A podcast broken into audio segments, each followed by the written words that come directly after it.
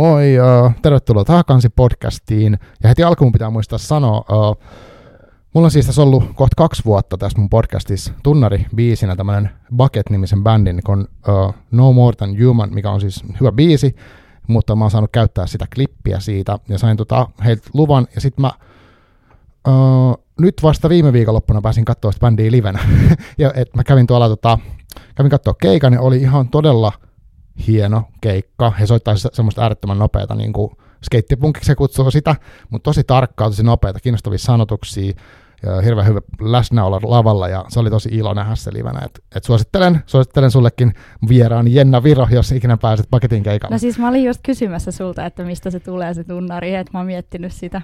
Joo, ja se on hauska, ollut hauska tunnari. Joku on ollut sanonut aina, että, tai useampikin henkilö on sanonut, että se on jännä kontrasti siihen, kun me puhutaan yleensä aika rauhallisesti, ja sitten siinä on semmoinen vauhdikas meininki.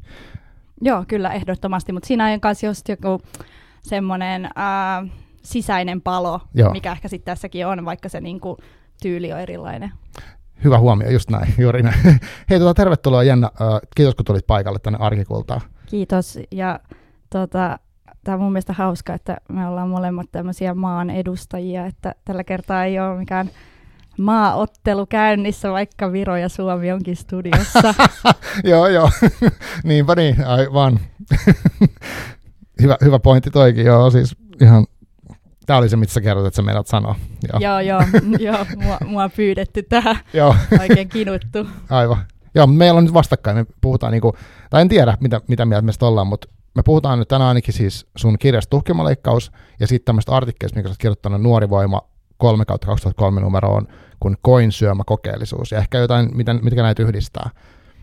Uh, mutta mut, onko sulla jotain semmoista, mitä sä haluaisit kertoa niin kuin itsestäsi ensin? Niin kuin, saat valita, mitä haluat kertoa. No tota, ö, Jenna Viro on ollut olemassa henkilönä jo jonkin aikaa, vähän päälle 20 vuotta, joku kohta huhtikuussa 24 vuotta. Mutta tota, Jenna Viro jotenkin julkisessa sfäärissä on ollut ehkä olemassa noin vähän päälle vuoden. Että tota, joo, mä tulin ehkä silleen ihmisten tietoisuuteen tuon mun esikoisteoksen tuhkimoleikkauksen kautta, joka julkaistiin noin vuosi sitten. Joo, ja tota, myös sun biossa lukee ja nettisivuilla, varmaan Kosmoksen sivuilla lukee, että sä myös taiteen, se lukee taiteen tekijä, se ei lue kirjailija. Mitä se tarkoittaa? No siis, toi, se on kyllä itse asiassa jännä homma, että mä jotenkin koen sen, että mä oon aika alussa, no ylipäätään elämää, mutta myös tämmöistä niinku taiteen tekemistä, että mä en halua jotenkin laittaa semmoista nimikettä vielä itseeni, että mä haluan pitää jotenkin mahdollisuudet avoinna, mutta myös mä huomasin, että siinä oli myös semmoinen, että mä en halunnut laittaa taiteilija, vaan mä halusin jotenkin pitää sen tekemisen nimenomaan siinä niin kuin framilla, että jotenkin se taiteilija voi tuntua tosi jotenkin, sanoisin ehkä niin kuin stabiililta ja vähän kivettyneeltäkin nimikkeeltä, niin sitten, sitten se niin kuin taiteen tekijä kuulostaa, kuulostaa mulle paljon paremmalta tällä hetkellä. Onko tota sitten, ootko tehnyt jotain uh, teoksia, tuotantoa, jotain semmoista, kun sanoit, että oot tullut julkiseen sfääriin, niin jossain ikään kuin ei-julkisessa tähän asti? Joo, joo, siis kaikenlaista sitä on tullut tehtyä. Mä oon ollut musiikkiluokalla ja sit sitä kautta on ollut tosi paljon niin kuin musiikkijuttuja tehtyä, mutta sitten myös niin kuin kaikkea e-, esittämistä on tullut tehtyä, kuvataidetta, kirjoittamista erilaisissa muodoissa. Mutta tota, se on ollut vielä semmoista, että mulla on aika kova seula myös itseni kanssa, että mikä menee sitten niinku julkisuuteen ja mikä ei. Joo, ja toi, tämä on tosiaan sun esikoiskirja, tämä tuhkimoleikkaus, ja tämä on mulle ollut sellainen niinku, no vi, mä, jos mä listaisin vi, viime vuonna luettuja kirjoja, niin mä jossain taisin sanoakin, että tämä on niinku tehnyt tosi voimakkaan vaikutuksen. Öö, ja se oli hassu, koska mä bongasin tuon alun, ihan alun perin siis kansikuvan perusteella. Että mä olin kirjakaupassa, että onpas jännä, onpas nätti kansikuva, sen vähän tarkemmin, että ei se olekaan niin nätti. Ja sitten tota, mä ajattelin, että joskus tämä pitää sitten vaikka lukea. Ja se jäi ihan silleen, että en mä nyt heti tarttunut tai mitään. Ja kun mä luin sen, niin se yllätti mut silleen, että se niinku, ikään kuin se kannen lupaus toteutui, mutta se oli vieläkin kovempi jotenkin se kokemus. Ja, ja tota, että mä fanitan tosi paljon tätä kirjaa. Ja siksi on kiva päästä sun kanssa siitä juttelee. Mutta uh, osaat selittää jotenkin tänne, että mm, miten sä tai miten sä oot ajatellut sille, että tämä kirja on nyt julkaistu, ja mä, voin, mä en niin tiedä, mitä sä oot sit, kun sanoit, että sä oot kriittinen siitä, mitä sä julkaiset, niin onko jotain jäänyt matkan varrella julkaisematta? Öö, no ensinnäkin kiitos. Ja kyllä mäkin olen tosi jotenkin tyytyväinen tuohon teokseen, mm, mutta joo, ei todellakaan ollut mun ensimmäinen käsikirjoitus, jonka mä oon kokonaan kirjoittanut, että toi oli ehkä kolmas tai neljäs. Että öm, osittain se johtuu siitä, että, että vaikka kustantamot ei ole ajatellut, että ne on sitten kustannuskynnyksen ylittäviä, tai sitten mä en ole halunnut edes niin kuin, laittaa sitä minnekään. Mm, joo, toi, toi kansi on tosi, tosi jotenkin onnistunut mun mielestä just siinä, että toi niin kuin, on tavallaan tämmöinen spektaakkeli, johon voi tavallaan kiinnittyä siihen kauneuteen ja siihen niin kuin, hurjuuteen tai johonkin syvään tunteeseen, mutta sitten siellä sit kun alkaa jotenkin katsoa tarkemmin niitä yksityiskohtia ja mekanismeja, niin ne on aika raakoja. Ja se on ehkä ollut se niin kuin tavoitekin, ää, joka, joka on ollut ja jotenkin se ehkä erityisesti jotenkin, mä yritän jotenkin hakea tätä ajatusta, tarkoituksena on ollut kuvata sitä ristiriitaa, mitä kauneuteen liittyy ja siihen, että miten itsekin ihmisenä, joka on kiinnostunut kauneudesta, että ää, missä se raja menee, milloin se on tavallaan riistoa ja milloin se on itsensä toteuttamista, milloin se on ää, itselleen, itselleen jotenkin kauna, kaun, kauneutta harrastavaa tekemistä, tai jotenkin on sitä, että tekee kauneutta itselleen, ja milloin se on sitä, että performoi kauneutta muille. Äm, ja siihen on ehkä toi niin kuin, muotokin ollut aika tärkeä, tärkeä sen niin kuin, asian esiin tuomisessa. Mutta tota, ja myös se, että et tuossa on niin tommonen, niin perusjuoni, tai että toi tarina on tosi sille käytetty ja äm, ilmiselvä, tai ehkä se lopun, lopun tota, juonenkäänne on sitten vähän se kohahduttavampi, mutta tuommoinen, että ää, tytär joutuu parantelemaan itseään, että pääsisi rikkaisiin naimisiin, on tosi silleen perus tarina, ja se on ehkä ollut siinä myös se niin kuin, tarkoitus, että kuinka, kuinka me niin kuin, silleen vaan jotenkin otetaan toi tarina itsestään selvänä ja tunnetaan se jotenkin sydämellä, mutta samaan aikaan äm, se on ihan tarkoituksellisesti myös siitä kulmasta tuommoinen normaali tai perus on se, että koska tuo kirja on kokeellinen muodolta, että jos siinä on liikaa semmoisia outoja asioita tai jotka ei ole yhtään tuttuja, niin sit siihen on vaikea tarttua, mutta myös jotenkin se, että kun se tarina on tuttu, niin voi nimenomaan sit jotenkin alkaa keskittyä niihin epänormaaleihin asioihin tai alkaa kaivaa sitä, että okei, mikä on tässä niinku syvemmällä. Joo, siis tää, jos tuota kirja niin kuvailee, tässä varmaan voi tulla spoilereita, että spoiler alert, mutta tota, siis jos pinnalta katsoo, mitä siinä niin kuin ikään kuin tapahtuu, niin siinä ollaan todistamassa tämmöistä operaesitystä tai näytelmää, missä on musiikki taustalla, jossa sitten on niin kuin, just sanoit, tytär, joka halu, halutaan niin kuin ikään kuin mahdollistaa hänelle niin sanottu hyvä elämä siinä kontekstissa, rikkaat, rikkaat naiset tai muut, ja sitten hän niin kuin ajautuu menemään tämmöisen ehkä vähän uh, shady-tyyppisen uh, kauneusleikkaajan niin kuin operoitavaksi, joka on sitten tehnyt diilin tämmöisen leopardin tai paholaisen kanssa, tämmöinen Faust-meininki. Ja sitten sitä kuvaillaan tavallaan sitä, että se tapahtuu, ja sitten, uh, sitten siinä mennään niin kuin tavallaan aika pitkälle niissä, siinä kuvaillaan sitä leikkaus, leikkausprosesseja tosi tarkkaan ja, ja näin. Ja siinä muutenkin mun mielestä on koko ajan pinnalla se pinta, ja siinä, mutta sitten siellä syvällä on näitä kaikkia muita, että et, sen takia ehkä se, kun sä sanoit, tota, että se on helpompi tarttua, niin joo, että tuhkima tarina siinä on, ja sitten siinä on tämä Faust-tarina, ja kummatkin on niin tuttuja, niin haa, että jännästi se niin kokonaisuus toimii, vaikka kuulostaa että aika levottomalta. Joo, se tarkoitus oli tavallaan, että se niin kuin olisi jollain tavalla hallittu, mutta myös semmoinen, että Uh, mulla on itse asiassa mummu pihtiputaalla.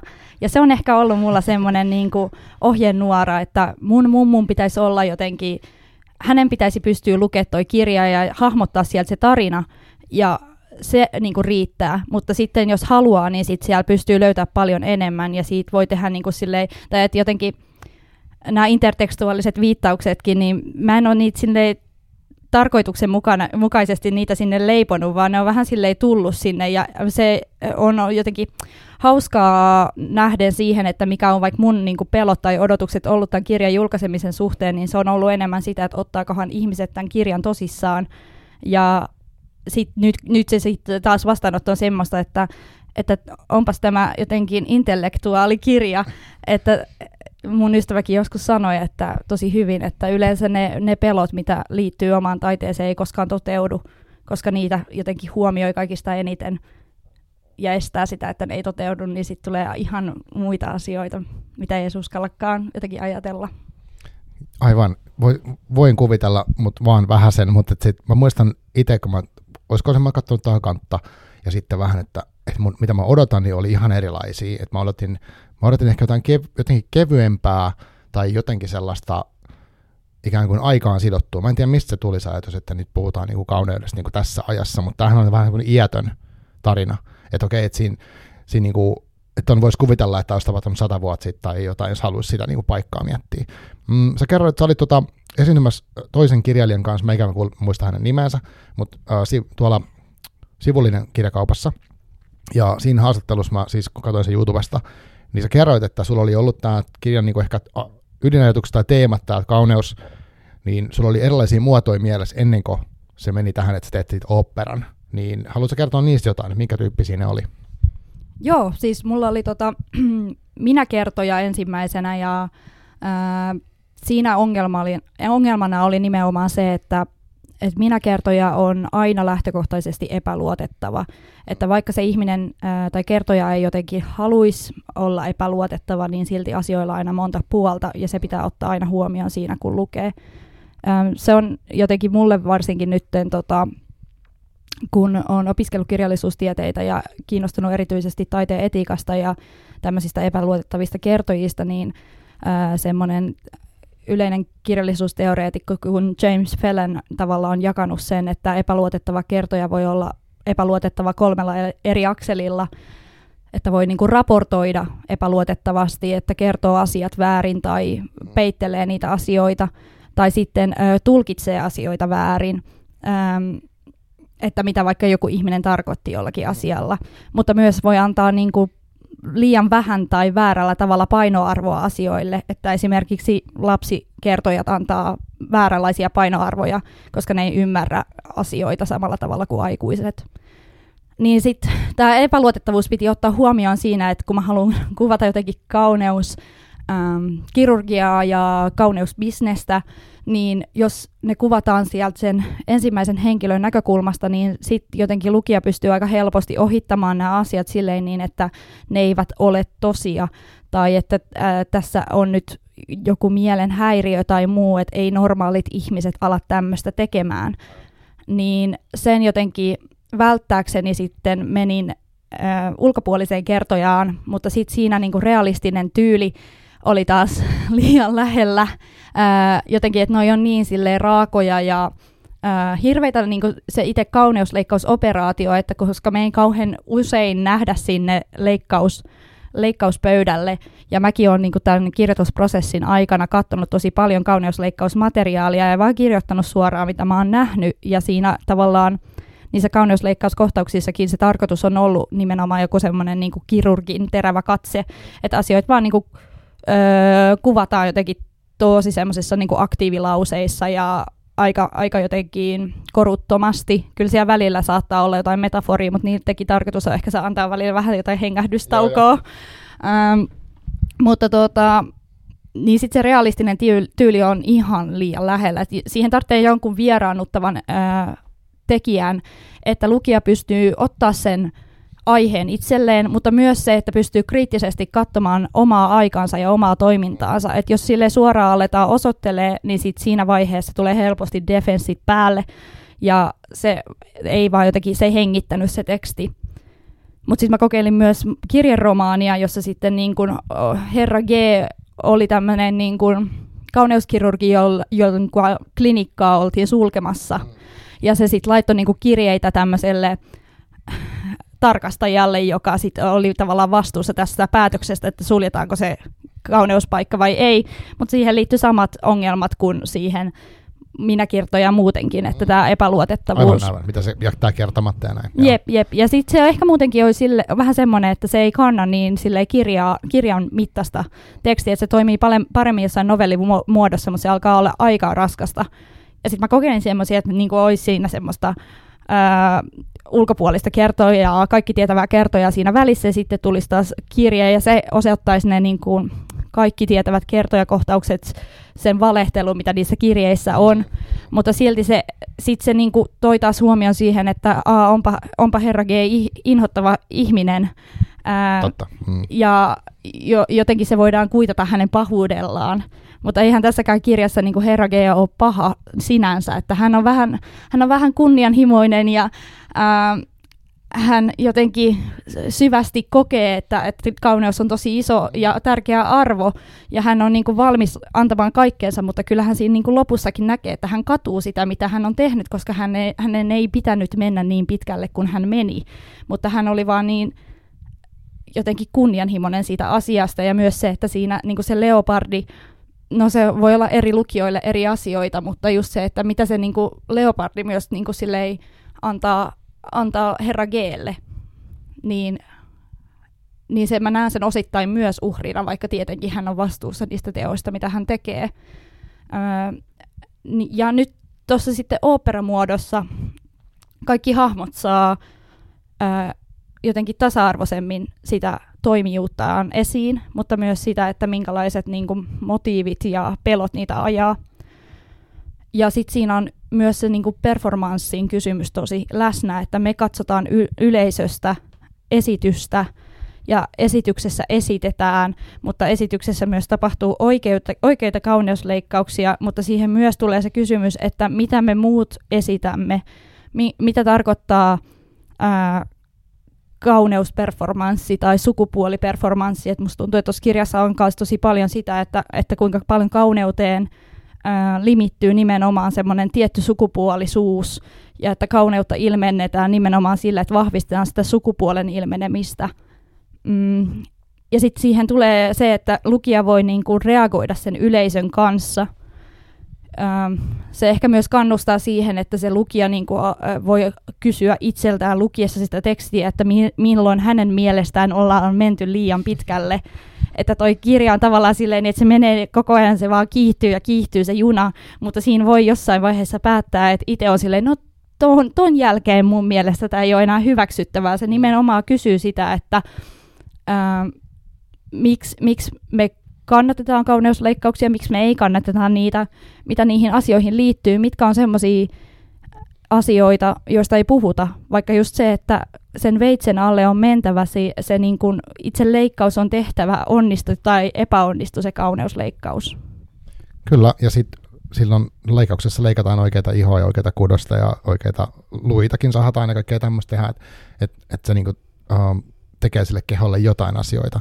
Ja se on musta hienosti tässä se, kun tavallaan ollaan ehkä siellä yleisön joukossa katsomasta operaa, mistä tämä tapahtuu, ja sitten kun se koko homma on ohi, niin siellä on sitten tota kauneusfirmojen mainostajia antamassa esitteitä sitten tälle yle- poistuvalle yleisölle. Yleisö väliä ihmettelee, että oli aika realistiset efektit.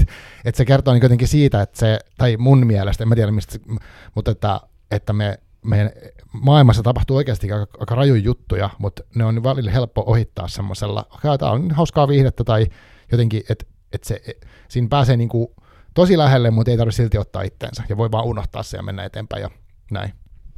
Joo, ehdottomasti se oli osa semmoista niin kuin yhteiskuntakritiikkiä, ehkä myös just nimenomaan siihen, että miten me mennään katsomaan niin kuin teatteri- tai operaesityksiä ää, ja sieltä me otetaan jotenkin moraalisia asenteita siellä ja saatetaan sanoa, vaikka on tosi tärkeä aihe tai menkää katsomaan tai muuta, mutta silti siinä tapahtuu joku, että koska se on siellä esitys tai näyttämöllä ja se näyttämötilanne on erikseen, niin silti siinä tapahtuu joku katkos, että sitä ei enää niin kuin jotenkin muisteta siinä omassa elämässä tai arki jatkuu ihan samalla tavalla kuin ennen. Ja, ja sitten ehkä sillä oli myös se tarkoitus, että Öö, myös niin kuin osoittaa tietoisuutta siihen, että mä tiedän, että tämä niin kuin, teksti on älytöntä. Että se tavallaan myös kommentoi sitä, että että mä oon ihan tietoinen, että tämä niinku, jotenkin tyylilaji on ihan all over the place, että ää, tässä on tosi paljon tapahtuu ja ää, myös ehkä semmoista helpotusta lukijalle, että et, et, sä varmaan mietit näitä samoja kysymyksiä, että ei hätää. Kyllä. Ja sitten äh, siinä kaiken keskellä on myös semmoista niin kuin ikään kuin tosi viihdyttävää ja hauskaa, kevyttä, ja semmoista huumoria mun hirveästi, että esimerkiksi sitä, että miten kuvataan niiden ihmisten uh, niin kuin dynamiikkoja keskenään, että miten ne saattaa olla vaikka tosi kiusaantuneita, kun tämä herra G vaikka tulee sinne juhliin, että se ei saanut tulla, ja siinä on semmoista jotenkin tosi, niin just semmoista niin kuin kiusallista huumoria, ja sitten siinä on myös puhuvia kosmetiikkatuotteita, puhuvia leivoksia ja tämmöistä, että et se on semmoinen niin karnevaalityyppinen, että et, ihan kuin animaatioelokuvassa. Joo, joo, kyllä se oli niinku, tarkoitus oli nimenomaan se spektaakkeli, koska mua kiinnostaa spektaakkelissa nimenomaan se, että koska se kiinnittää niin ö, valtavan huomion, että mitä tavallaan sen spektaakkelin taakse jää.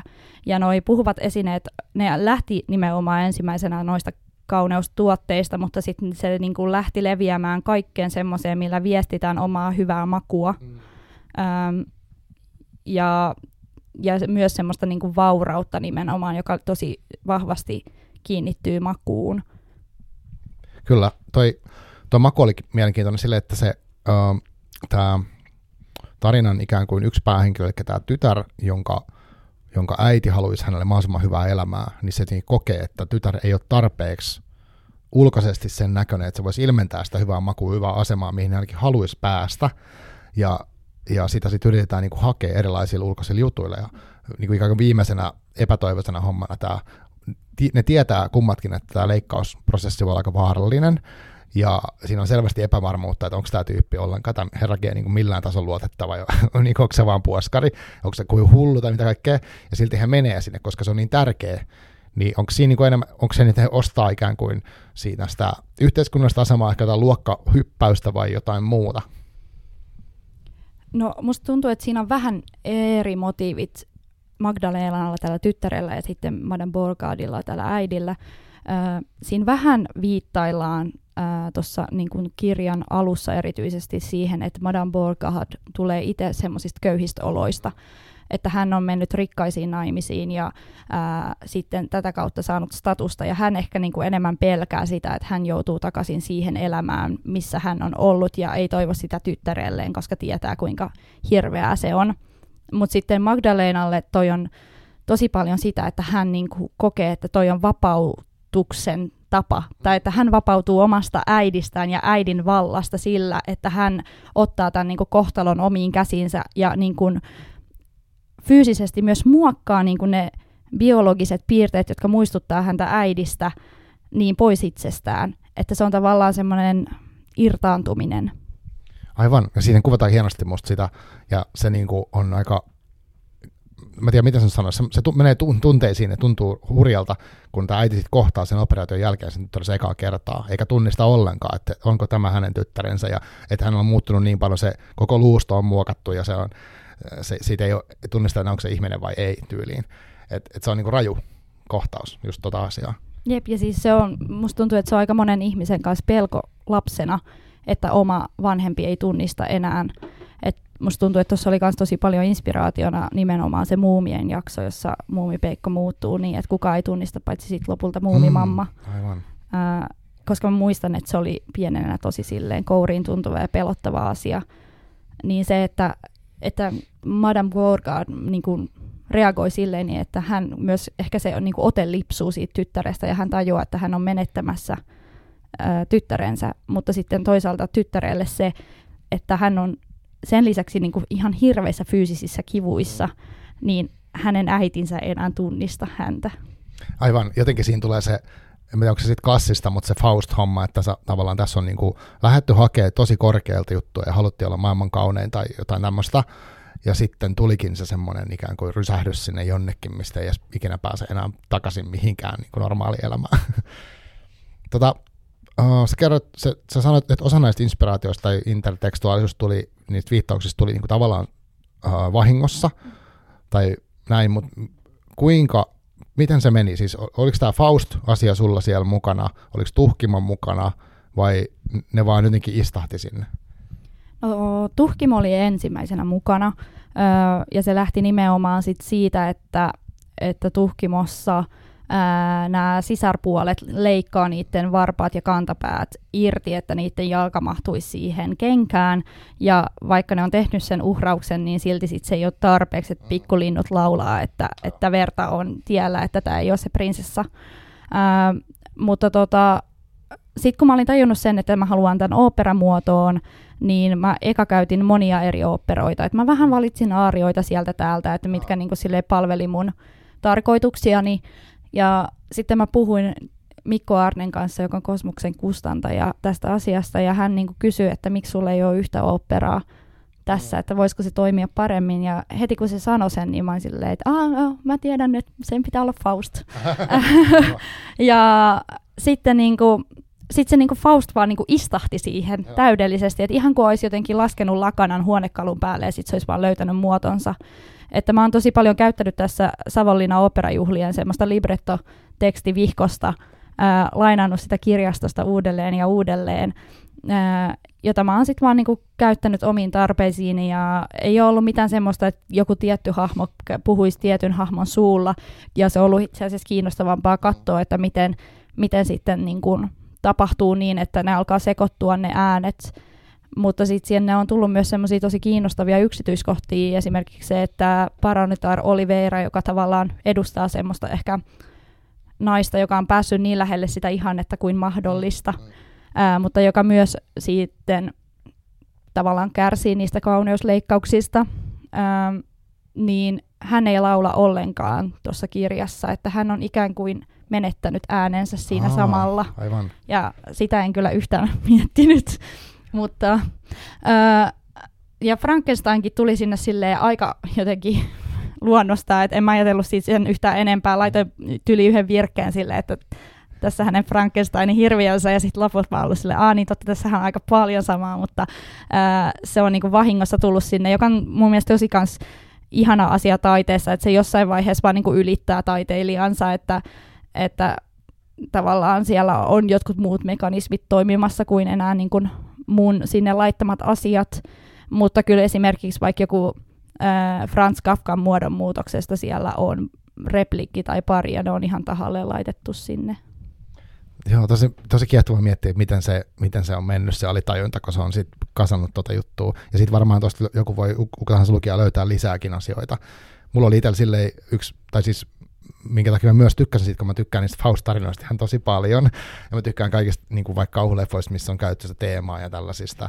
Jotenkin, että vaikka se tohtori Faustus-kirja on musta, mulla ihan yksi suosikkei ja kaikkea tämmöisiä, että, että se, se osuu mulla siihen tosi paljon, että Aa, tässä on näitä kaikkia, sitten on kiva bongata niitä erilaisia juttuja, että sen itse asian lisäksi.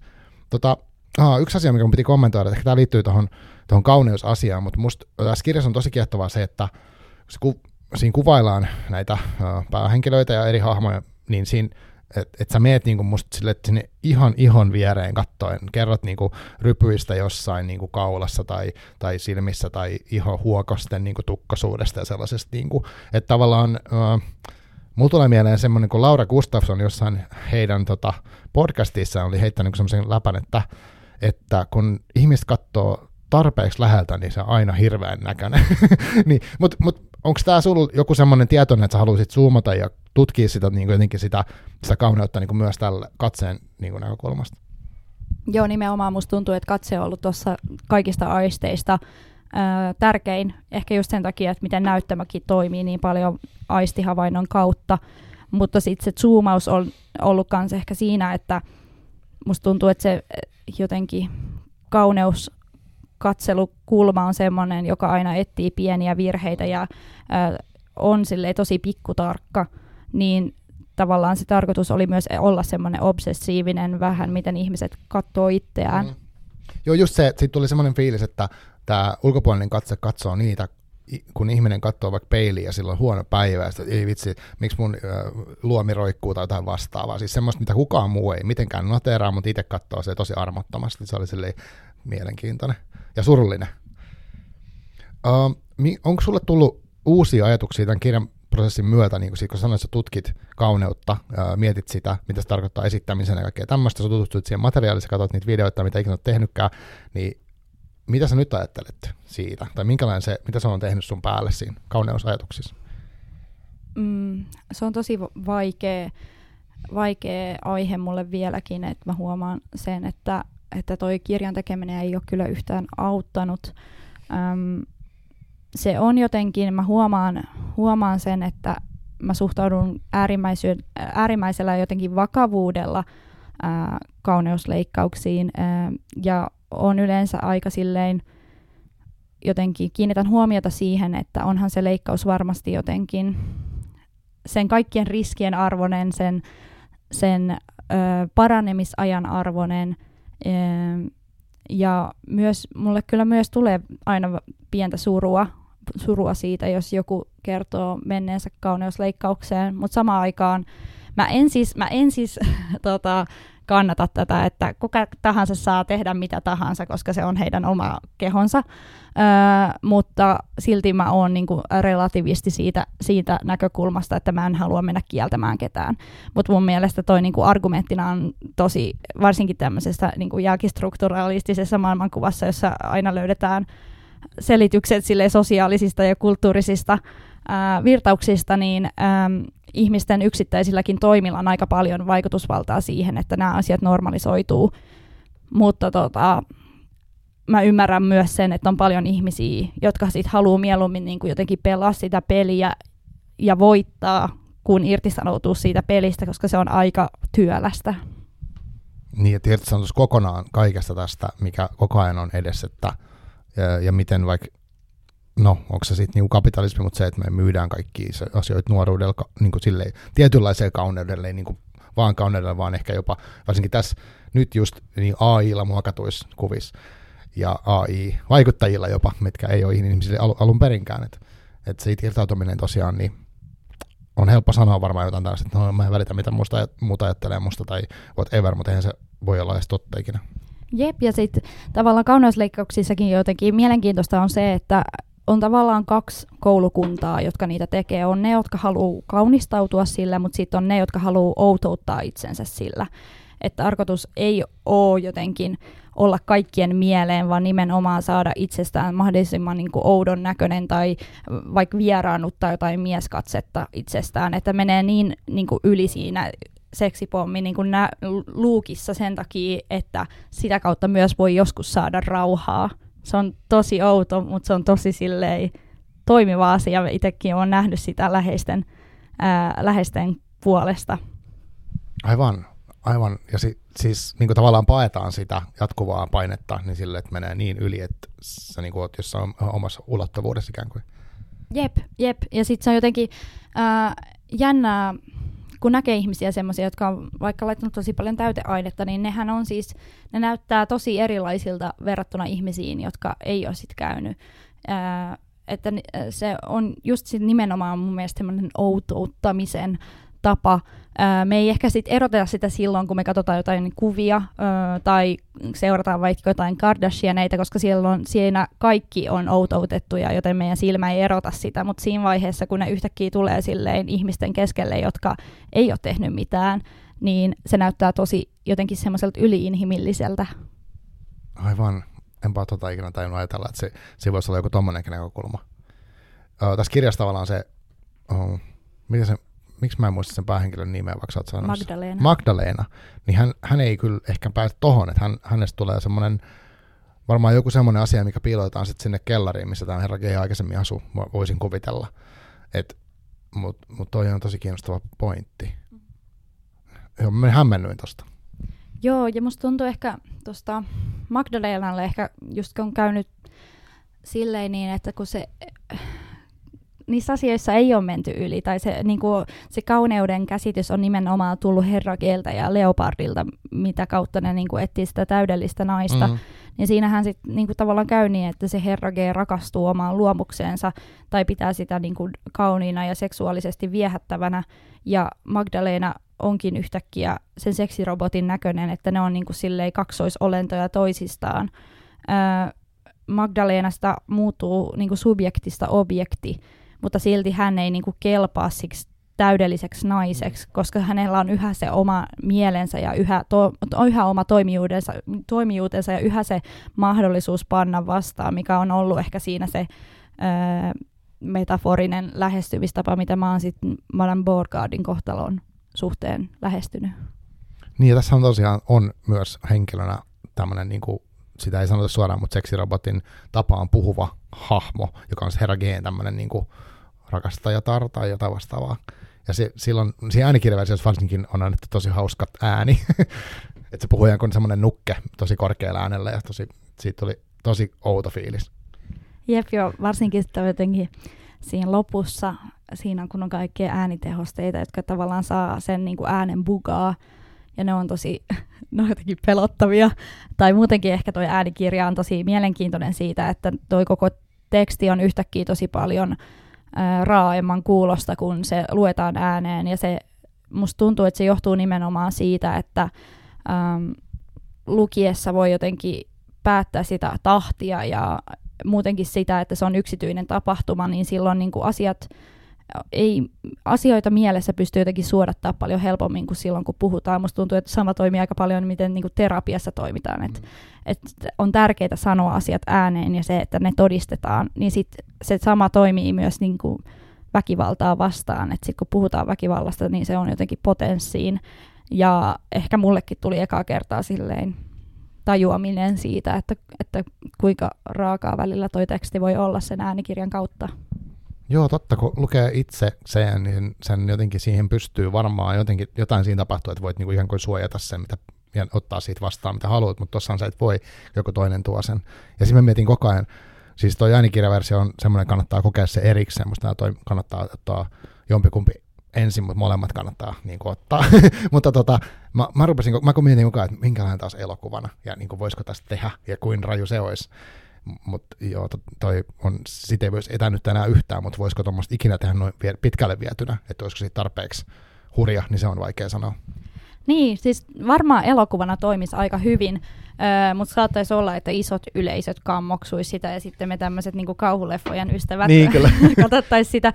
mutta tota, kaikista mielenkiintoisinta musta olisi ehkä nähdä tulkimaleikkaus nimenomaan lavalla performanssi- tai Joo. tanssitaiteena tai teatteriesityksenä, että siinä vielä enemmän sitten nämä niinku, etset kysymykset tulee, tulee esiin, että miten me voidaan esittää näitä kauneusleikkauksia ilman, että me oikeasti leikataan näitä ihmisiä, mutta myös niin, että äh, ihmiset yhä suhtautuu niihin siihen sopivalla vakavuudella, eikä tavallaan sitä ei vieraannutella niin kauan, että siitä tulee jotenkin semmoinen hepponen asia.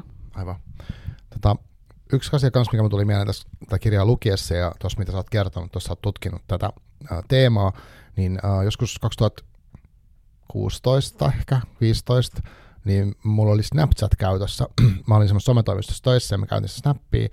Ja siellä oli yksi amerikkalainen, tota, olikohan se Kaliforniasta tämmöinen niin kuin, plastikkakirurgi, joka teki nimenomaan kauneusleikkauksia. Niin hän mainosti sitä hänen firmaansa ja sitten ne kuvasi niitä ihan leikkauksia siellä taustalla luulin, että niin toi luvatta siihen, mutta se oli semmoista ihan tosi raadollista. Ne meni ihan niin kuin, että tuosta sahataan vatsaa ja sitten sieltä revitään tavaraa pihalle. Ja, ja se oli niin kuin eka kerta, kun mä näen sellaista materiaalia, ja mietin, että se on tullut niin kuin somepalvelun sisältä. Mutta mut se oli tosi hätkähdyttävä katsoa sitä kaikkea, että kuin, niin brutaali se tavallaan on se. Tietenkin se on, koska sitten leikataan sitä ihoa ja muuta. Ja, tota, ja, sitten se oli ihan innoissaan siitä, että siitä tuli tosi paljon, niin kuin, tai mä tuli sai flashbackkejä niihin videoihin tästä sun kirjasta. No se on ollut ehkä tarkoitus. Tai jotenkin toi, että sitä ei voi ohittaa. Mutta äh, se on kyllä, ne videot on kyllä jännä asia, että ei, musta tuntuu, että tosi moni ei pystyisi katsoa niitä, mutta se on myös jännää jotenkin huomata, että miten äh, kauneus jotenkin klinikoiden mainonnassa niiden määrä on yhä lisääntynyt. Et siinä on joku sitten semmoinen, en mä tiedä onko se se tabu vai että tabu, joka saa sit ihmiset katsomaan nimenomaan sen takia, että sitä ei näe, vai onko siinä tarkoituksena sen tabun jotenkin häivyttäminen, että ihmiset tottuisi siihen materiaaliin, jolloin on helpompi kuvitella itsensä menevän sinne. Mutta tota, joo, mullakin on alkanut pyöriä tämän kirjan teon myötä aika paljonkin ähm, niin kuin kirurgi, kirurgisia operaatioita mun omissa someissa. Aivan, niin algoritmi ajattelee, että nyt se, sulle kannattaa tarjota tämä materiaali. Aivan. Um, sitten mulla tulee mieleen tuosta, uh, kun tässä on paljon sitä, että uh, esitetään sitä niin kuin vaikka sukupuolta tai sitä niin kuin ka- esitetään olevansa kaunis niin kuin eri tavoilla. Ja, ja se, sitä musta kans, tai mä luen sen ehkä niin, että sitten ne hahmot yrittää vähän kaikki niin kuin olla jotenkin uh, parempia kuin ne on, tai näyttää paremmilta kuin he on oikeasti. Että he on niin kuin vaan ihmisiä, he on kaikkea niin kuin pikkumaisia, kateellisia, niin kuin semmoisia surkeita, niin kuin ihmiset on, mutta sitten ne haluaisi, että muut sais mahdollisimman hyvän. Niin mitä ajatuksia sulla on niin kuin kauneuden esittämisestä? No siis se on mun mielestä tosi luonnollinen asia, tai jotenkin se, meillä on, musta tuntuu synnystä, synnystään semmoinen kauneuden taju ja arvostus kauneutta kohtaan, ja noi on tosi silleen kulttuurisia asioita myös, tommoset, että mitä me, tai jossain ohjelmassakin puhuttiin tosi hyvin mun mielestä siitä, että, että tavallaan kauneutta ja tämmöisiä asioita voidaan niin kuin nähdä kolmen akselin kautta, joista ensimmäinen on tavallaan sellaiset välttämättömät asiat, joita olisi vaikka niin kuin hyvä hygienia tai ää, nykyään voisi myös ajatella, että hyvät hampaat. Mm. Ää, ja sitten siihen niin semmoisia asioita, joita niin kuin odotetaan tekevän, ja sitten jos niitä ei tee, niin siitä saa sitten ää, pahestumista aikaan. Mm. Ää, niin ne on sitten semmoisia niin kuin hiusten värijäys, ää, meikkaaminen, ää, painonhallinta, mm. ää, ja sitten on semmoisia asioita, joita pidetään niin kuin ekstrana, ja sitten niitäkin voidaan niin kuin paheksua, jos ne niin kuin tavallaan tulee ilmi. Ja niitä on sitten niin kuin pistoshoidot, ö, kauneuskirurgia. Ja sitten siinä puhuttiin tavallaan myös siitä, että, että miten nuo pistoshoidot ö, alkaa pikkuhiljaa jotenkin silleen valuu tonne toiselle akselille, että niitä ei koeta silleen niin pahoina asioina, oh. että ne on tavallaan niistä tulee semmoinen, että no onhan se ihan selvä juttu, että siinä vaiheessa kun alkaa ikää tulla, niin sitten aletaan vähän kiinteyttää ja ää, tai että jos olet nyt tuollaisessa julkisessa työssä, niin se kuuluu niin kuin omaan ammattiin se, että pidetään huolta siitä ää, asiasta, joka tavallaan tuo sitä rahaa ja merittiä. Öm, ja joissakin kulttuureissa vaikka se, että, että, että nenäleikkaukset vaikka on tosi hyväksyttyjä verrattuna muihin kauneusleikkauksiin. Um, ja, ja mä en jotenkin näe siinä mitään silleen pahuutta niin kuin yksiselitteisesti, että tietenkin kauneuteen ja omahan ulkonäköön liittyy tosi paljon itseilmaisu ja sitä, että halutaan viestiä muille ihmisille myös tiettyjä vaikka arvoja tai elämäntapoja. Mm, mutta siinä vaiheessa ehkä tavallaan on tarkoituskin se, että siinä vaiheessa, kun siitä tulee jotenkin obsessiivista, niin se on tosi surullista ja se on tosi pelottavaa.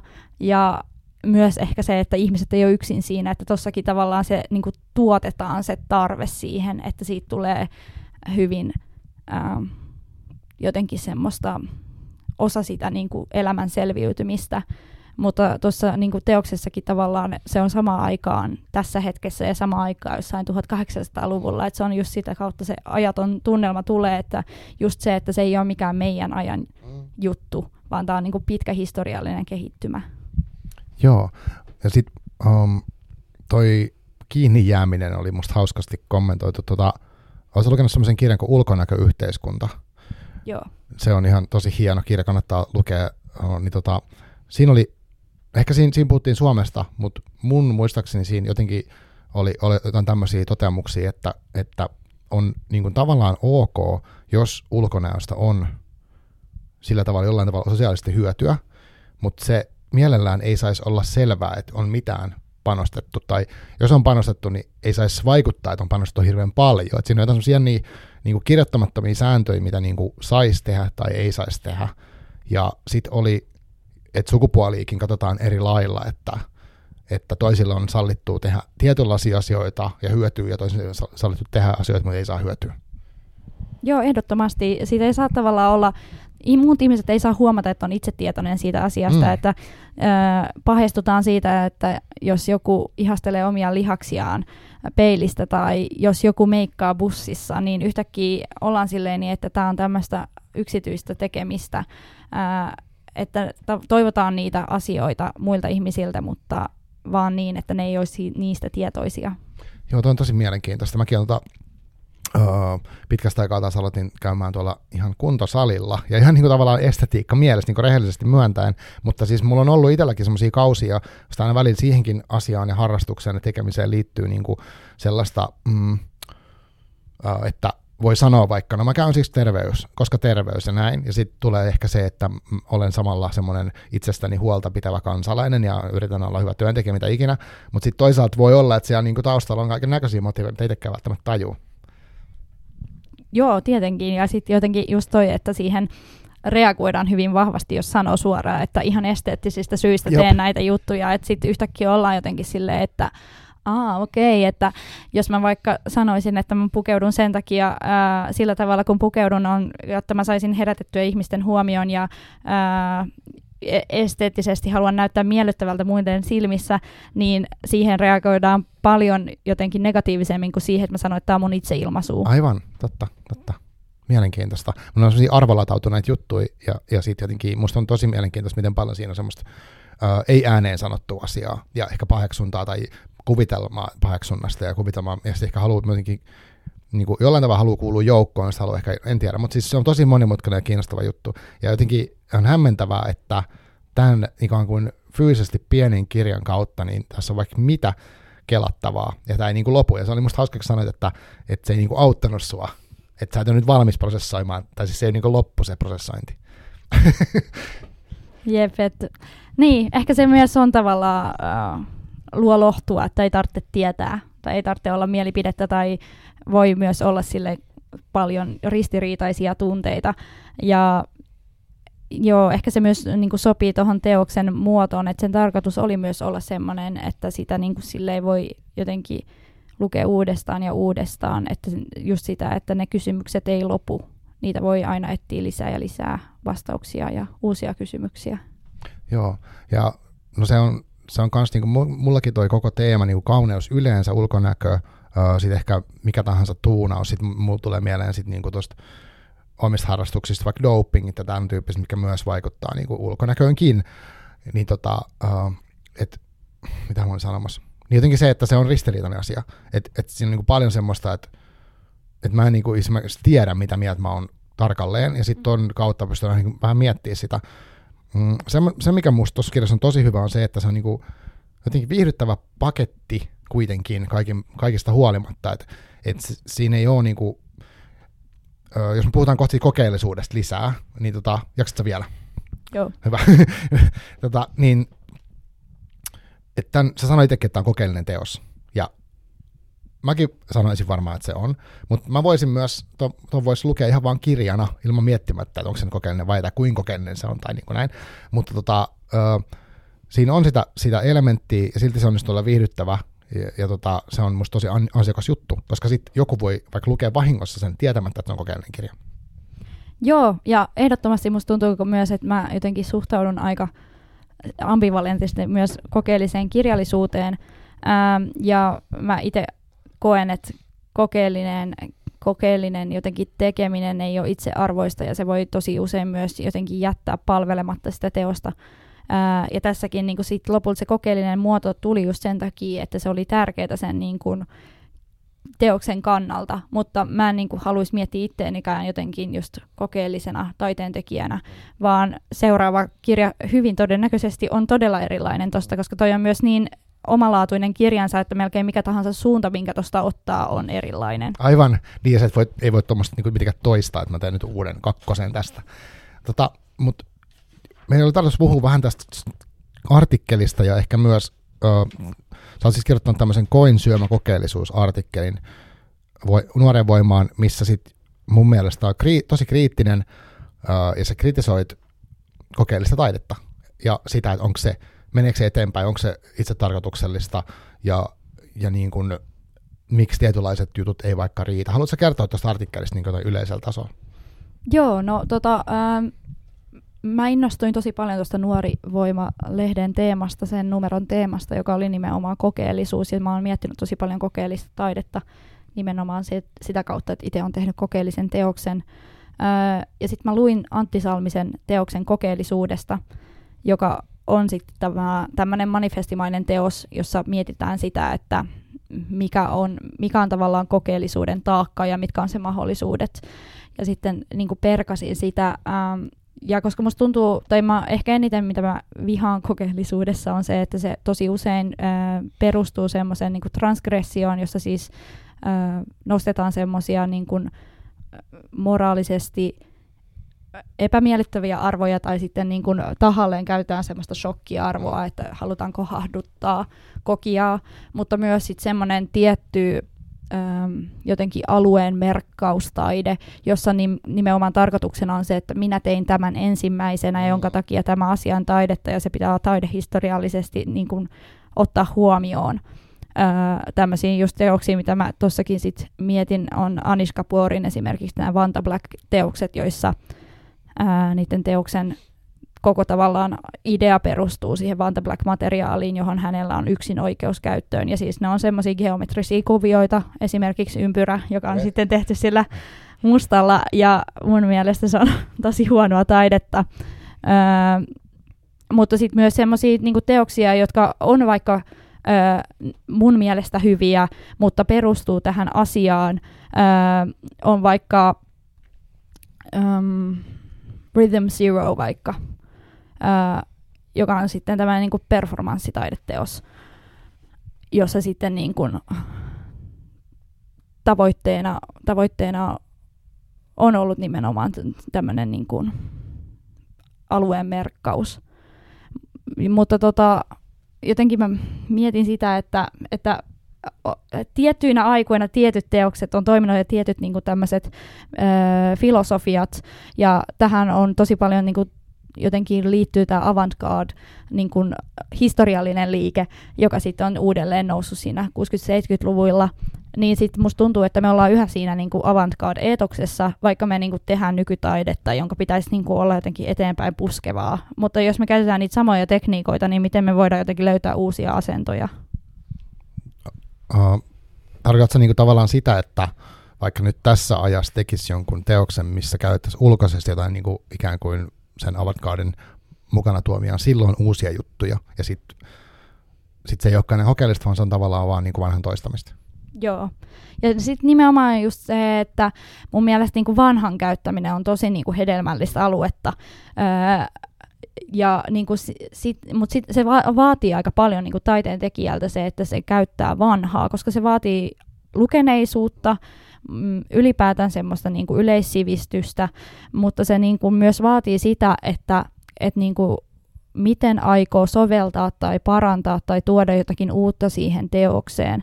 Mutta sitten ihmiset tekee aika paljon kokeellisella kentällä, ja niin ehkä tärkeintä tässä on just alleviivata sitä, että puhutaan kokeellisesta taiteesta eikä taiteesta ylipäätään, että kaikkeen taiteen ei pidä pyrkiä näihin asioihin, vaan täm, täm just siinä, että jos haluaa tehdä kokeellista taidetta tai äh, kokee sen teoksen kuuluvan siihen luokkaan, niin, niin jotenkin se, että ihmiset käyttää niitä samoja tekniikoita ilman, että ne jotenkin ajattelee – ajattelee sitä sen enempää. Ja se tuntuu välillä tosi laiskalta.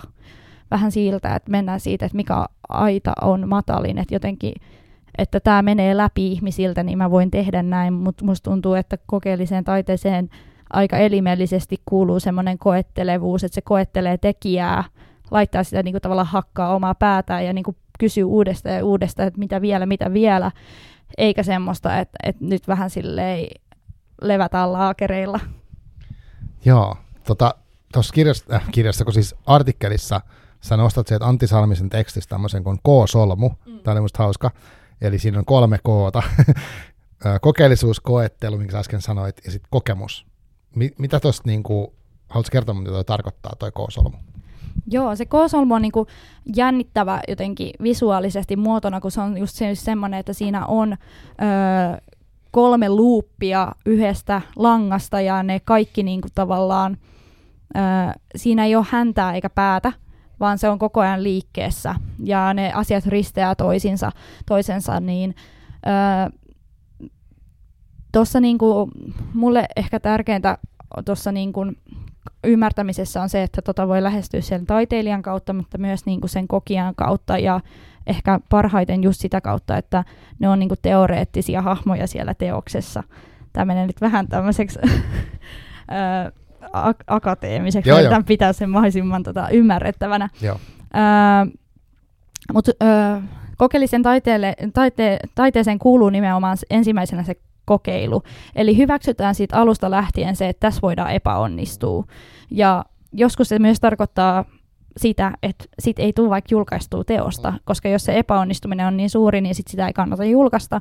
Mutta siihen kuuluu myös sit se, että ö, kokeillaan ja laitetaan se muiden ihmisten arvioitavaksi ja myös ehkä näytetään sitä, että tärkeimpänä asiana on nimenomaan vaikka se tekniikka. Ja tämmöiset teokset on ehkä sitten tärkeimpiä niille ihmisille, jotka on siinä taidekentällä ja jotka vaikka haluaa opetella itse tekemään taidetta, mutta tota, ehkä se ei ole niin kiinnostavia sitten semmoisen niin kuin yleisön kannalta, jotka haluaa vaan kokea sitä taidetta. Mutta siinäkin on just tärkeää jotenkin huomata se, että eri teokset on tehty eri yleisölle ja eri käyttötarkoituksiin. Öö, vaikka, joo, ehkä toi käyttötarkoitus on mun mielestä huono sana, koska siihen mm. liittyy toi hyödyn näkökulma, Aivan, jota totta. vastaan mä oon. Aivan, Mutta tota, ja sitten tämä koettelu nimenomaan siitä, että no vaikka toi tuhkimoleikkaus siitä, esimerkkinä, että siinä ei ole suoraa vastausta, että miten tästä kirjasta pitäisi ajatella, tai että siinä pitää vähän laittaa palasia itse yhteen. Että just vaikka, että seksirobotista ei sanota suoraan, että se on seksirobotti, mutta annetaan niin paljon vihjeitä, että siihen voisi niin kuin, tulla ää, päättelyn kautta. Ää, ja sitten se kokemus nimenomaan silleen niin, että no mä näen sen sillä tavalla, että se on, kokemus on ö, erilainen kuin elämys sitä kautta, että kokemus jää, jää jotenkin pidemmäksi aikaa piinaamaan ja siinä niin kuin, on nimenomaan jotenkin se semmoinen keskusteluvuus itsensä ja taiteen välillä. Elämyksessä musta tuntuu, että siinä on aika vahva semmoinen, että, että viihdytään vaan ja jotenkin saadaan se, niin kuin, tai se teos niin kuin, ikään kuin kaadetaan sinuun ilman mitään semmoista niin kuin, sihtiä. Ja sitten se niin kuin, kokemus on nimenomaan sitä, että siinä on se sihti olemassa. Joo, toi, mulle tulee tästä mieleen, no paljon asioita, mutta yksi on semmoinen, tämmöinen kirjallisuuteen, mutta mm, mä mietin siis, kun mä mietin nyt leikkausta siis semmoisena niin kuin kokeellisena kirjana, jos mä mietin sitä niin, niin uh, mulle siinä oli tosi tärkeää, että siinä tuli mulle myös semmoinen, niin kuin, siinä oli paljon semmoisia, mitkä herätti niin kuin selkeitä tunteita mussa. Ja jotenkin ehkä mä samastuinkin hahmoihin tai pelkäsin niiden puolesta. Ja siinä oli sellaista, että mä niin kuin olin siinä tarinassa myös mukana, vaikkakin siinä oli niitä etäännyttäviä juttuja.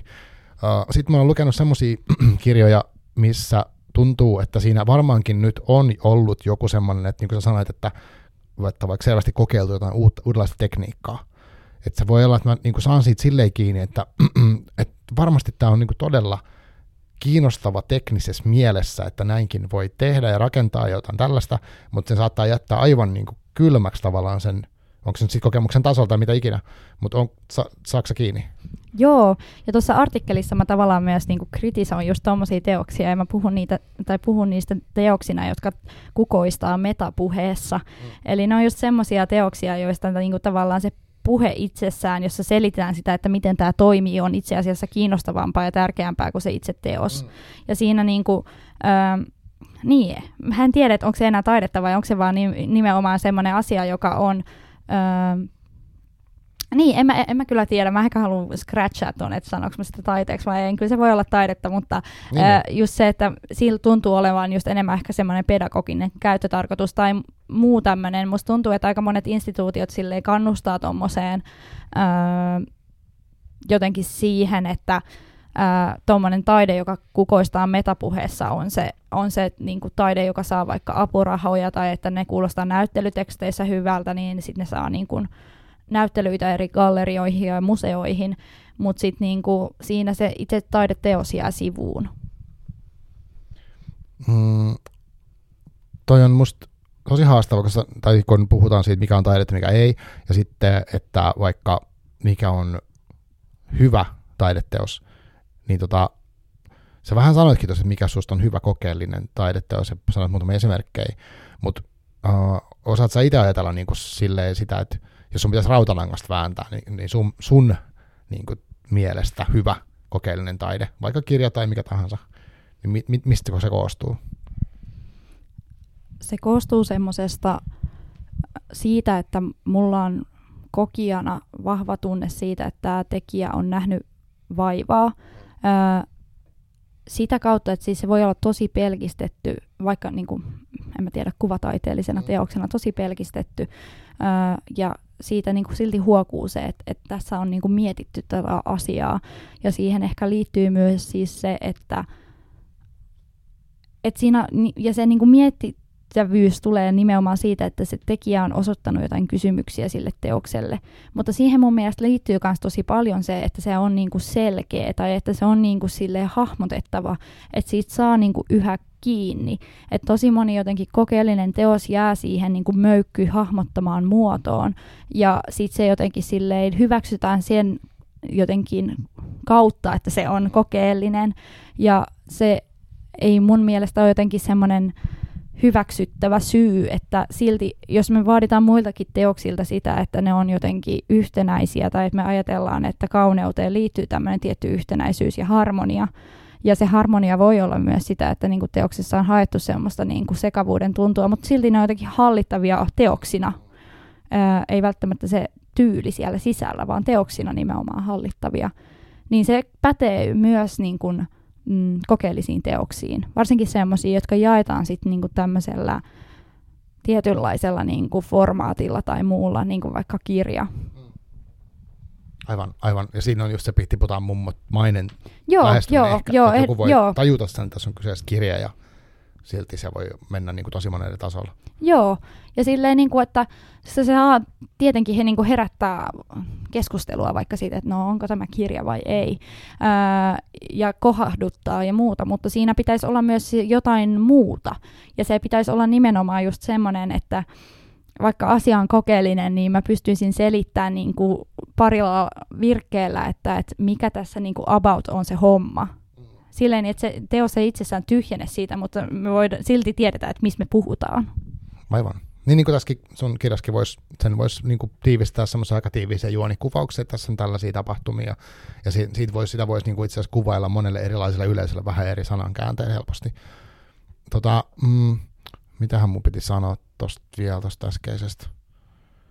Nyt mun tuli blackoutti. Mm-hmm. se, on, se on paha, kun joskus käy silleen, että niinku joku ajatus sitten se niinku katkeaa ihan kokonaan. Aa, mun, mun piti kysyä sitä, koska tämä mun silmiin ja korviin sillä tavalla niinku, tämä kenttää silleen tuntematta, mm. niin tämä oli musta tosi kriittinen tämä sun artikkeli ja niinku haastava. Ja jotenkin musta siinä oli, että hei, että, että pystytäänkö me johonkin parempaan tai tällaista, niin minkä tyyppistä niinku keskustelua on herättänyt tai palautetta, tai onko porukka niinku ollut vihainen, että miksi, miten sä kehtaat tällaista? Ei ainakaan päin mun naamaa, mutta kyllä myös sit siinä vaiheessa, kun mä kirjoitin tätä ää, ja kerroin siitä ihmisille, niin suurin osa oli siis siitäkin jo ilahtuneita, että kiva, että joku uskaltaa puhua tästä ja myös niin kuin sanottaa, sanottaa näitä fiiliksiä. Ää, ja, ja jotenkin se, että tuossa myös sanotaan ääneen tosi paljon sellaisia asioita, joita ehkä kulttuurikentällä ei aina sanota. Esimerkiksi se, että aihe tai mu- muu ei tee siitä teoksesta suoraa tärkeää tai kiinnostavaa, ää, jotka on sitten tä- tänä ajankohtana tosi semmoisia vaikeita keskusteluja puhua, koska vaaditaan niin paljon vaikka ilmastokriisin käsittelyä mm. tai muita tämmöisiä niin kuin vähemmistöasioita, ja ne on todellakin tärkeitä, mutta ne ei vaikka tarkoita sitä, että se teos olisi automaattisesti hyvä, vaan siihen tarvitaan enemmän. Meillä on sitä varten erikseen sit niin kuin sille artikkelit ja dokumentit ja muut mm, tämmöiset. Kyllä, kyllä, aivan. Miten sä itse näet sitten ton, ton tekijän niin kuin roolia? Koet sä, voi olla tämmöinen ihan ohi tästä aiheesta, mutta mm. tuli mieleen se, kun, mm, koet sä, että tekijä on osa sitä jotenkin sitä tekemistä, vai onko tekijä, niin kuin, onko se joku se tekijän kuolema tai tämmöinen käsite, mutta mutta niin kuin sillä tavalla, että, että vaikka teoksilla saattaa vaatia sitä, että tämän pitää nyt ottaa kantaa vaikka nyt, vaikka nyt Israelin ja Palestinan väliseen niin sotaan tai kansanmurhaan, ja sitten öö, vai pitääkö, on, koet sä, että myös on painetta niin kuin taiteilijan olla jo, jonkinlainen? Musta tuntuu, että se vaihtelee tosi paljon siis ö, taidelajin mukaan, koska sit on niin kuin, ö, ne tuotantoajat on tavallaan pienempiä ja äh, pidempiä eri taiteenlajista riippuen, mutta myös se, että, että kuinka pitkälle tai suurelle alueelle se taideteos levittäytyy, äh, mutta myös se kanssa tavallaan jotenkin, vaikka että kuinka, paljon, kuinka moni ihminen jakaa vaikka vastuun siitä teoksesta, niin tuommoiset asiat vaikuttaa siihen tosi paljon. Kirjallisuudessa mä näen ää, tosi vahvasti silleen, että tekijä on niin kuin, mukana teoksessa tämmöisenä teoreettisena hahmona, joka on ikään kuin virtaviivaistettu versio siitä itse taiteilijasta ja kirjailijasta. Ja tekijä tulee tavallaan läsnä olevaksi siinä tekstissä nimenomaan sitä kautta, että se näkyy, että vaikka miten se ohjailee kertojaa, vaikka siitä, että no tosi hyvä esimerkki on vaikka siitä, että, että on joku teos, jossa on vaikka joku tyyppi ja, ja, ja sitten sillä on äiti ja sen äiti herättää sen ja sitten ää, se kertoo jotain sille äidille, minkä me voitaisiin jo olettaa sen tietävän, jolloin se niin kuin, ää, funktio sillä asialla on nimenomaan niin kuin kertoa lukijalle itse asiassa jotain siitä maailmasta tai niistä henkilöistä, niin siinä tavallaan se tekijä on yhtäkkiä läsnä, koska siinä yhtäkkiä onkin se muoto, että Aa, niin nämä, nämä hahmot ei toimi silleen itsekseen. Tämä kertoja ei kerro näitä asioita itse, vaan lopulta se kirjailija on siinä, joka ha, niin kuin, hallitsee sitä kertojaa. Mm. Niin sitä kautta, sitä kautta niin kuin me voidaan arvioida sitä kirjailijaa. Ja joo, noin muut, ne tuntuu myös semmoisilta, tai mä huomaan, että mun oma kiinnostus on tosi paljon enemmän semmoisissa taideteoreettisissa asioista, ja sitten se toinen näkökulma menee niin lähelle politiikkaa, että äh, olen mä siitä, siitäkin kiinnostunut, mutta mulla on, mä huomaan, että mulla on paljon enemmän epävarmuutta sitten niin kanskaan puhua siitä. Joo. Um, mutta siis toi, toi artikkeli ja tämä, niin mä päättelen, että niin kuin sä ehkä oot sanonutkin, että sä, sä oot niin tosi kiinnostunut tai jollain tasolla niin kiinnostaa tämä kokeellinen taide, mutta osaat selittää, että miksi ja mikä siinä sua kiehtoo? Öö, mun mielestä tota, semmoinen taiteen filosofi kuin Richard Schusterman on kirjoittanut jossakin tosi hyvin, että jokainen taiteilija joko syventää ymmärrystämme asioista tai yhdestä asiasta, tai sitten ne niin kuin kartoittaa uusia asioita. Ja sitten tavallaan jokaisen teoksen kohdalla pitää tehdä se valinta, että kumpi se on. Ja kokeellinen taide kuuluu just tähän, että etsitään uusia alueita. Ja ehkä siihen liittyy just semmoinen tosi vahva semmoinen löytöretkeilijän ää, intohimo tai semmoinen joku siinä on se, että löytää uutta on, on kiehtovaa ja kiinnostavaa. Vaikkakin mä huomaan, että aika monet teokset, joita mä luen, niin on ehkä enemmän sitä, niin kuin, että syventää johonkin asiaan. Mutta mutta toi molempien, molempien niin kuin jotenkin käyttäminen on mun mielestä tosi tärkeää ää, kokonaisuudessaan taiteen kentällä. Uh, minkälainen ajatus sulla on siitä, että minkälainen taiteilija sä haluat olla? Tai niin kuin, mitä sulla on tulossa? Mikä sua niin kuin, kiehtoo sellaisena, että sä, mitä sä haluaisit vielä päästä tekemään tai tehdä?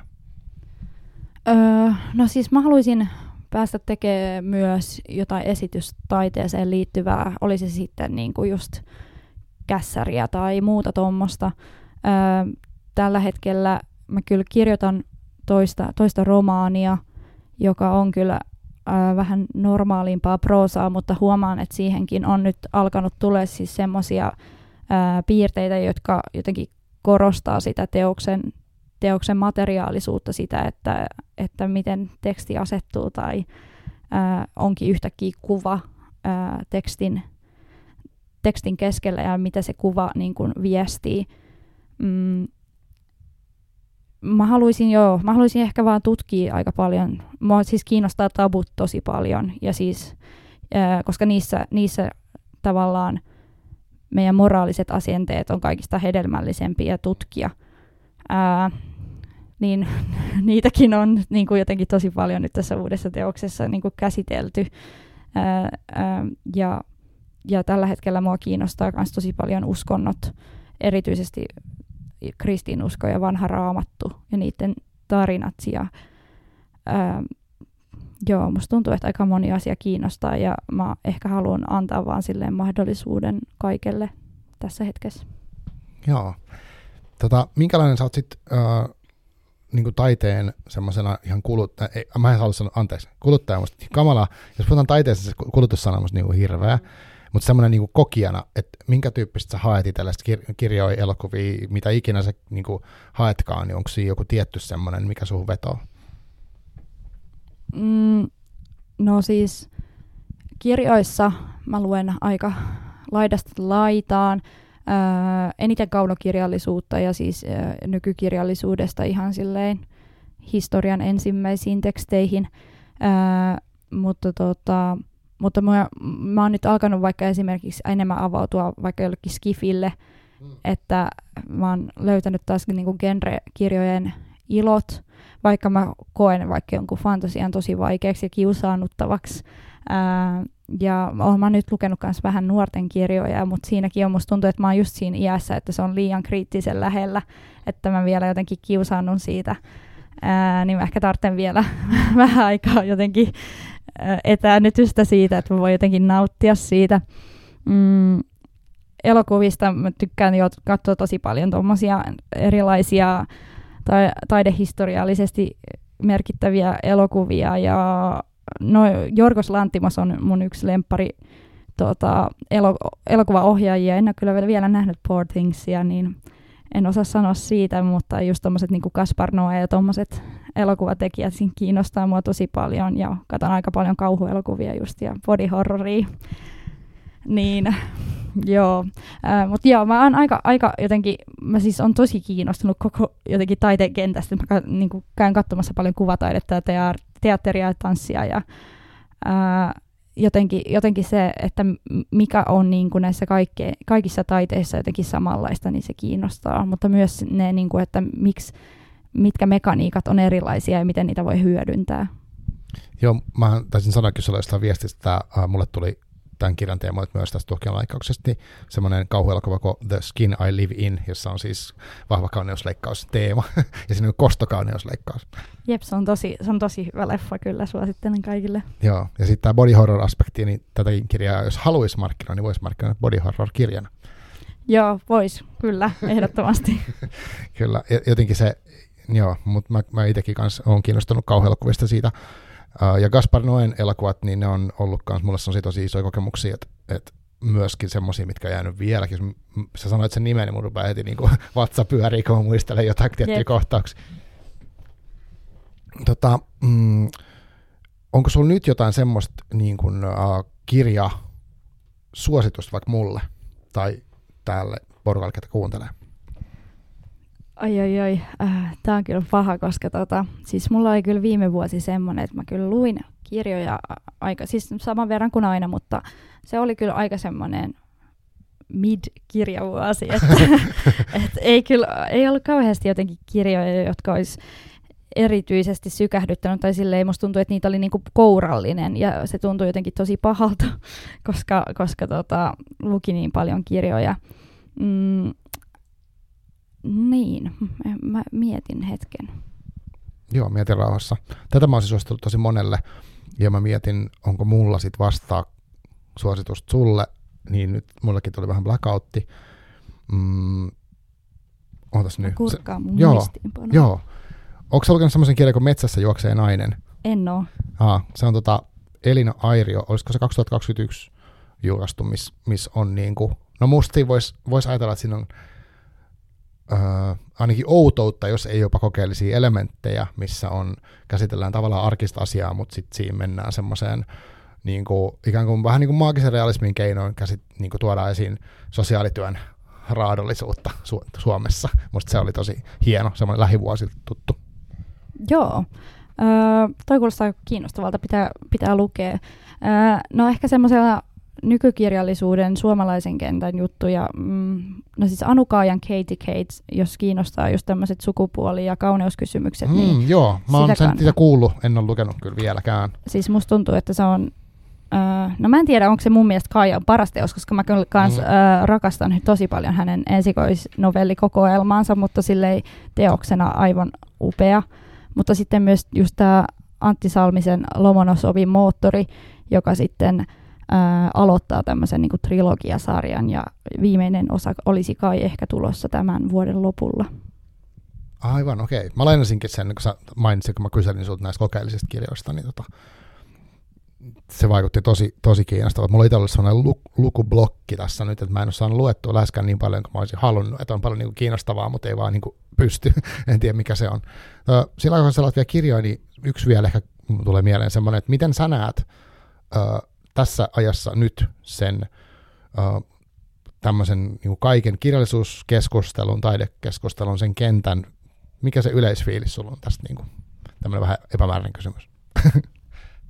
Mm, no siis ehkä semmoisella niin valtakunnallisella tasolla, niin siinähän näkyy tosi paljon semmoista epätoivoa ää, ja surua, mutta sitten musta tuntuu, että sitten omassa niin kuin elämässä ja niissä, tai että mäkin olen Nuoren Voimanliiton hallituksessa, ää, ja siellä taas tuntuu olevan tosi paljon voimaa ja semmoista niin kuin solidaarisuutta ja lämpöä, ja esimerkiksi toi tekstintalon avaaminen on mun mielestä tuntunut todella niin kuin hyvältä, ja se, että mäkin olen nyt käynyt siellä lukupiirissä ja niin kuin käyttänyt niitä palveluita, niin on se jotenkin hienoa huomata, että silti tämmöisissä niin kuin hetkissä voi olla tämmöisiäkin asioita. Mutta äh, kyllä mä myös huomaan sen, että, että, että vaaditaan koko ajan lisää myös semmoisilta ihmisiltä, jotka haluaa tähän taidekentälle ää, siinä, siinä, että tuleeko tästä työ. Ja kyllä mä tiedän niin kuin ihmisiä, jotka on menossa tältä alalta pois tai on menneet, että ei ole niin kuin rahkeita, vaikka olisi niin kuin halua mutta sitten varsinkin siinä vaiheessa, jos tulee lapsia tai muuta, niin sitten niinku realiteetit pitää kohdata. Ja kyllä se niinku mietityttää muakin ja moni, tosi montaa nuorta tekijää, että onko järkeä alkaa, alkaa tekemään tätä. Ja no mä oon tällä hetkellä tosi hyvässä asemassa, että mulla on apuraha nyt vuodeksi. Ja se tuntuu tosi hyvältä, mutta kyllä mua niinku mietityttää tosi paljon se, että paljon me menetetään jotenkin silleen välkkyimieliä ja isoja tekijöitä sillä, että, että asiat on miten ne on. Joo, se, toi on tosi ra- raadollista ja sitten mietin just sitä, että jos, jos sä saisit sanoa jollekin nuo, vielä nuoremmalle, niin kun, joka haluaa olla taiteen parissa, niin mitä sä sanoisit? Mutta sitten mä mietin heti, että siinä on tavallaan se näkökulma, että okei, äh, mä haluan kyllä kuulla sun vastauksen, mutta tavallaan se, että sitten nämä ympärillä olevat asiat on tosi isoja, ja nehän voi olla semmoisia, että ne jyrää sen, että että se ole, mikään ei ole pelkästään niin kuin silleen omasta asenteesta, mä nyt tsemppailen tässä ja näin, mutta ehkä se, että se mua kiehtoo, että mitä sä, kun musta tuntuu, että sulla on hirveän voimakas se, uh, niin kuin, vi, sulla on visio tai joku semmoinen va, va, va, varmuus siinä tekemisessä ja niin kuin sellaisessa mm, niin kuin määrätietoisuutta, semmoista niin kuin mä kuulen, ja jotenkin se, että, että tietynlaista kunnianhimoa sellaista, niin ja ehkä luottoa siihen omaan ään, mä en tiedä, miten sä koet sen, mutta mitä sä sitten, mi- miten sä ajattelet semmoisesta niin oman äänen seuraamisesta tai tämän tyyppisistä jutuista? Mitä sä vinkkaisit jollekin, ketä miettii niitä? Joo, toi on kyllä vaikea ö, asia just sen takia, että mä huomaan, että mä oon aika pienestä pitäen ollut aika semmoinen niin kuin varma itsestäni. Ja se on ollut myös tuottanut tosi paljon yksinäisyyttä sitten niin kuin nuoruudessa silloin, kun ei ole halunnut mennä sen ö, massan mukana – ja siinä vaiheessa se on tosi tärkeää ää, elämässä, mm. mutta nyt niin kuin aikuisena siitä vaan niin kuin saa paljon voimaa ja niin kuin on helpompaa olla, koska on käynyt ne kysymykset vähän aikaisemmin läpi kuin muut, mutta se on tärkeää just tuommoisen nuoren äänen kautta se, että, että, niin kuin siis, että sillä on ihmisiä, jotka tukee sitä, mutta myös tosi paljon mä enemmän niin kuin vastuuttaisin ihmisiä just siinä lähellä, varsinkin vaikka jotain vanhempia tai sisaruksia, että et, et niidenkin pitää olla tavallaan kiinnostuneita siitä asiasta, että ei voi olettaa, että oma lapsi vaikka lukee tai on kiinnostunut taiteesta tai muuta, jos itse ei niin kuin, ole tai luo niitä mahdollisuuksia sille. Ja, ja vaikka ei niin kuin, silleen kiinnostaisi vaikka joku juttu, mutta huomaa, että omaa lasta kiinnostaa, niin sitten kannattaa vaikka tarjoutua siihen, että lukee niitä kässäreitä – tai muuta. Et mullekin on ollut tosi tärkeää se, että mun äiti on lukenut niitä ja kertonut, että mikä niissä on hyvää. Et, ja mulla on myös ollut tosi paljon se, niin kuin, että mulla on äidinkielen opettajia niin kuin, tosi paljon semmoisia, jotka on tukenut mua. Ja niin kuin sanonut semmoisia tärkeitä sanoja, joita siinä hetkessä tarvitsee, niin se, se on nimenomaan sitä, että tarvitsisi niitä ihmisiä, jotka tukee ja se on vaikeaa varsinkin semmoisissa ah, niin vaikka alueella, jossa ei ole paljon ihmisiä. Jep, niin, mitä sä löydät just näin. Niin, niin sitten sit kannattaa todellakin käyttää jotain somea ja tommosia asioita. Että niin kuin silleen, ja kans, että vaan uskaltaa tehdä. Niin kuin silleen, vaikka jos haluaa tehdä jotain elokuvia eikä uskalla vaikka laittaa niitä YouTubeen, niin silti vaan tekee niitä. Mm, Voisit aivan. pitää niin jotain esitelmiä jossain muualla tai edes laittaa sille YouTubeen linkin taakse. Aivan. Ää, mutta kyllä mä niin uskon, että tosi monella ihmisellä, jo- jotka haluaa taiteilijoiksi, niin niillä myös niin kuin tärkeintä on se, että joku todistaa sitä tekemistä. Aivan. Että se ei ole vaan se niin tekeminen, koska sehän on se, joka niin erottaa niin työtaiteilijan ja semmoisen harrastetaiteilijan toisistaan, on se, että että ne he tekevät tämän kaiken juuri sen takia, että, että isot massat näkisivät. Aivan, aivan. Joo. Jos olisi mielenkiintoinen ristiriita niin kuin mistä tahansa tekemisessä, mutta varmaan taiteessa niin kuin erityisesti, että se on sekä, että, on semmoista, että siinä antaa itsestään paljon jo, joka tapauksessa, ja sitten ikään kuin haluaa, että ihmiset näkisivät, sitten siinä on varmaan myös se ahdistus, että nyt ne oikeasti näkee sen, jos sen laittaa vähänkin niin kuin kelle tahansa nähtäväksi periaatteessa. Mutta mut mä, mä uskon myös tuohon, että tekeminen on tosi tärkeää ja sitten se kan, niin kuin jonkin, jostain se kannustus pitää saada, että et ihminen yksin, ihan täysin yksin voi vaikea pärjätä. Jep, ja ehkä myös tärkeää on miettiä se just, että miksi haluaa jotakin asiaa. Et musta tuntuu, että aika moni ihminen kanssa, joka lähestyy mua, niin kertoo, että ne haluaa olla kirjailijoita, mutta ne ei halua kirjoittaa. Niin siinä vaiheessa ehkä on aika miettiä joku toinen taiteenlaji, että on muutakin tehtävissä. Äänensä sa- voi saada kuuluviin muulla, muullakin tavalla, mutta mä ymmärrän, että miksi se niinku kirjailijuus kiinnostaa, koska se on ehkä myös eri semmoinen, se on ehkä siellä jotenkin korkeakulttuurisen kaapin päällä ja sillä on ihan eri, erilaiset meritit, mutta se, on, niin kuin se tulee aina olemaan sitä kirjoittamista. Ja jos siitä ei pidä, niin sitten on kyllä vähän huono homma. Joo.